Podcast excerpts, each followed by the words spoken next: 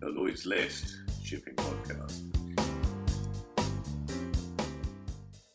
Welcome to the Lloyd's List podcast. I'm Richard Mead, editor of Lloyd's List. Liquefied natural gas is still the one bright spot that investors want to talk about in shipping. Around $200 billion in projects across the globe, from Australia to the United States, are racing to be approved over the next few years, vying to provide around 65 million tonnes of new supplies that are needed by 2025. In fact, so successful is this gold rush towards LNG investment that it may end up being too much. Some analysts are now predicting a supply glut from 2025. Before we get there, we have the minor issue of the China-US trade war to contend with. Developers are slowing the sanctioning of new LNG export capacity in the US on the back of the escalating trade spat with China, which is going to hold back the US from overtaking Qatar as the world's largest LNG exporter. On the other hand, Australia's LNG sector is making the most of its current status as the net beneficiary of the US-China tariff trade war. LNG importers now consider Australia to be a little more favourable as a supply source, both politically and economically, following China's move to raise tariffs on imports of the fuel from the US. It's a complicated picture with few easy answers, so I am delighted to say that our resident LNG expert, Hui Hui Tan, is on the phone from Singapore this week to discuss the latest LNG trends. Welcome to the podcast, Hui Hui. Hi, everybody. You spent a little bit of time recently out in Australia. You were at one of the biggest gas conferences over the year. Give us a little flavour of the themes that were emanating from that this year, because it was a really interesting discussion. Right. That will be APPEA 2019.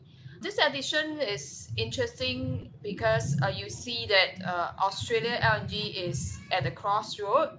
What I mean by that is the fact that Australia itself is still, of course, ramping up on exports, and the first wave of greenfield projects, when we say greenfield, it means that there are new export terminals that were built.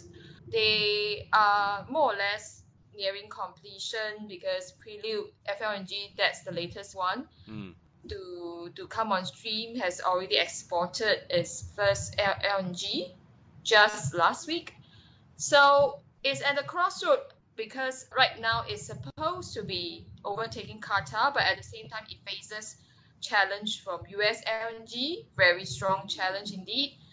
And the question also is whether Australia should be still competitive enough, because the first wave of projects have proved to be costly. There were huge cost overruns. You have seen in the teens of billions of dollars in cost overruns for some of the high-profile projects like Chevron's projects and also Impax Ethis. Well, at the same time that just at APA itself, one huge agenda is whether Australia East Coast right now is facing imminent gas shortage, and the residents and the industries there are paying... This is in terms of domestic supply. Yes, exorbitant gas prices. So there are questions raised also whether Australia should still ramp up on exports. But the reality is a lot of new projects, new as in they could be brownfield, as in extensions of capacities on the existing projects that are already in production. They are in the West Coast. And there is an issue of the pipeline infrastructure not able to transport at relatively cost-effective manner to the East Coast, where you've got the big cities of Sydney and Melbourne, and there once thriving industries. I say once is because recently there's been a lot of talk about plants getting shut in. Dow Chemical just shut in one of the plants in the state of Victoria, where Melbourne is, which is home to Melbourne. So there are questions right now whether Australia should start importing LNG, and of course the domestic oil and gas producers would say no. And then at the same time, you've got the issue of greenhouse gas emission, because Australia has committed to very ambitious target slashing emission by 26% on 2005 levels by 2030. So all these things are taken into consideration. So Australia has an uphill challenge. But what is helping the picture is Of course, you've got the US and China trade spat that's still ongoing. So there is already talk that although Australia, some of the new capacities like Pluto and Scarborough of Woodside Energy, they are not due for FID, final investment decision, soon. In fact, actually later than some of the US LNG projects. So there's been talk that maybe Australia can catch up on in the rat race to supply to China. But at the same time, you have the issue of the industries faltering because gas prices have really increased by a lot, to the extent which local residents and the industry buyers now are really like shouting out for help. Yeah. So that is one issue. But at the other hand of the spectrum is Australia obviously wants to have the glory of being crowned the LNG exporter, the top LNG exporter, obviously. Everybody would, every country would want that, you know. So there are a lot of things to balance, and at the same time, there are of course businesses that have a lot of vested Chinese interests. They are sort of like the proxies to the what the Chinese LNG buyers may be thinking, you know, because Chinese LNG buyers have not come out to say anything. But if you listen to what was said at APPEA, you know, when Santos and Origin Energy were probed on what they think the prospects may be in increasing exports to China. So these oil and gas producers, right, are sort of like downplaying the net benefits they may draw from US LNG trade spat. I think US-China trade spat. That was coming through loud and clear from your reporting from the event, where you had, you know, LNG big guns like Woodside standing up and, you know, really selling the competitive nature of Australian energy cost-wise against the trade war tariff issues of other supply routes. And, you know, there was obviously a huge amount of marketing going on, as you get at such events. But they were also very much playing the political card there and saying, you know, you can't use these investments as a political negotiating tool. So, I mean, it's not just a question of the basic market economics here. We're dealing with macro politics.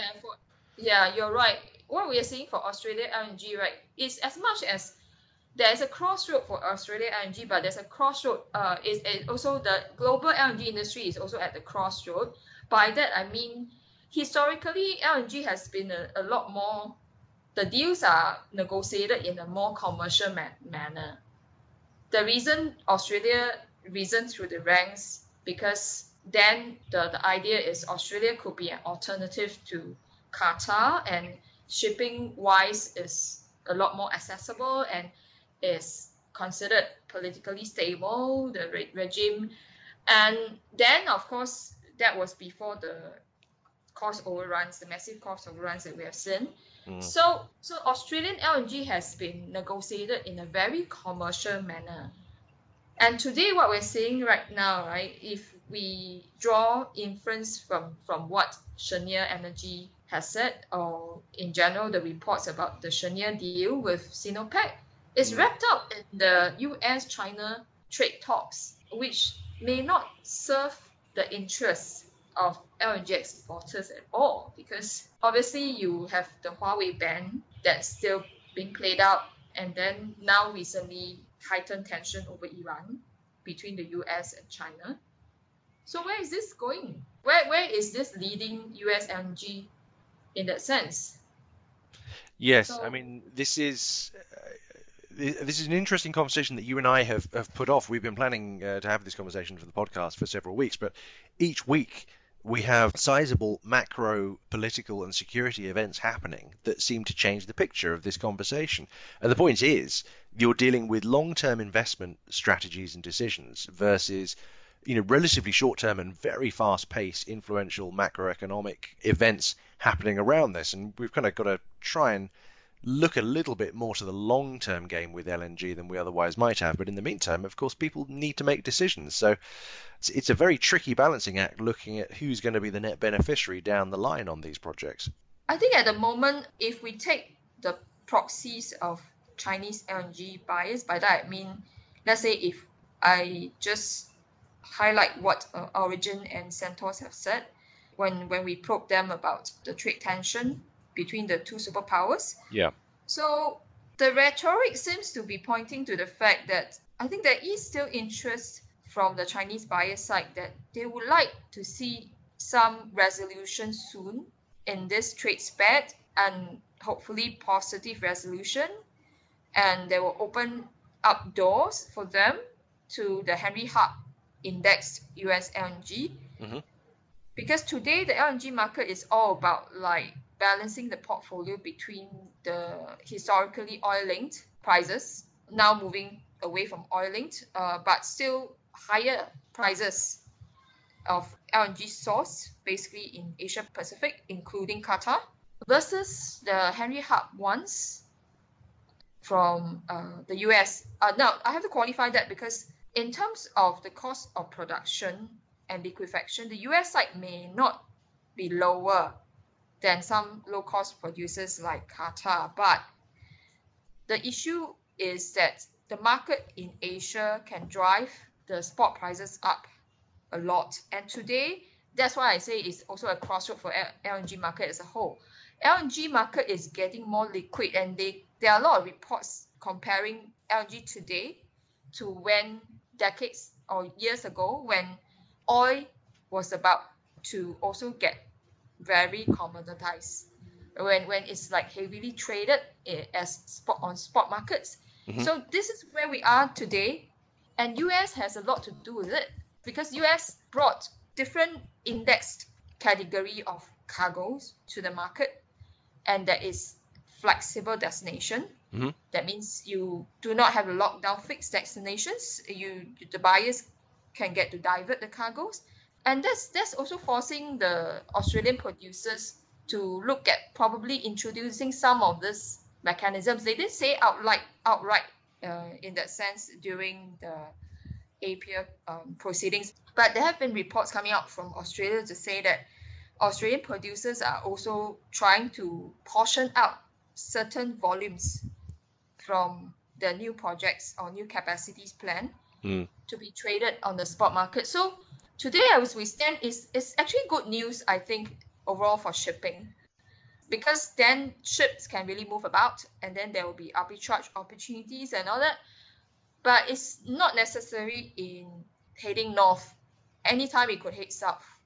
Mm. Right? Today, as we stand, there have been reports saying that, yes, the rates have come off by a lot in the spot market to $40,000 per day, and then versus, say, $200,000 last year at the peak. But the thing is, there's been talk that this would improve very shortly because the LNG shipping capacity is still considered tight. Well, this is what I wanted to ask you. So, ignoring the near-term tension, we've had a couple of reports recently looking beyond 2025. So, I want you to cast your expert eye a little bit more long-term. Get your crystal ball out. Do you think beyond 2025, we are going to have a supply glut? I think it's going to be imbalanced. I think, where do you see things leveling out here? I think there are a lot of variables here we have to consider. One is, of course, how the US-China trade tension may pan out. But even if we take that into consideration, it is factual to say that today, as we stand, right, because of COP21 and the move towards lower carbon economies. So in general, it's inevitable that demand for LNG will go up, and at the same time, that's helped by possible new demand requirements from like LNG bunkering markets, although it's still growing very slowly. That being the case, I would reckon that demand is still growing, yes. And that is something that is different from, because there's been talk that LNG shipping could see a glut also because there's a lot of investment in new building. Now, this has actually happened earlier this decade, late last decade, when there were plenty of investments also going into LNG shipbuilding. But here today, as we stand, we are really seeing different dynamics at play, because LNG is widely seen, for some reason or other, as the bridging fossil fuel that will comply with COP21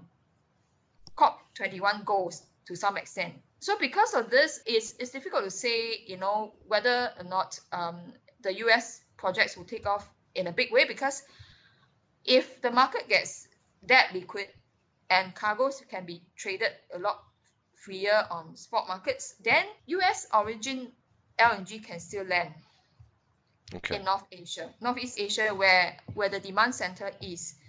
So we can still see projects sanctioned, and there's been talk that a few big ones will still be sanctioned. But at the same time, we have to also consider that that is the demand side. And then there is also the issue, of course, but demand, whether it will pan out as expected, because there will be seasonal fluctuations. And it will still recur every year, like summer, winter, and winter demand will be strong because of some reason. And because there's more spot trading, it's more difficult for the suppliers also to plan, because their supplies will be flowing into the market, and they cannot have so much visibility anymore and control anymore over the supply situation. So it's very difficult to say, but it's the only thing that's probably for certain is the market will fluctuate more in the coming years because it's getting more liquid. All the more reason that we need you reporting on a daily basis on the LNG market. We're going to have to wrap it up there, but for now, Hui Hui Tan, our Singapore correspondent, LNG expert, thank you very much for joining the Lloyd's List podcast. Thank you.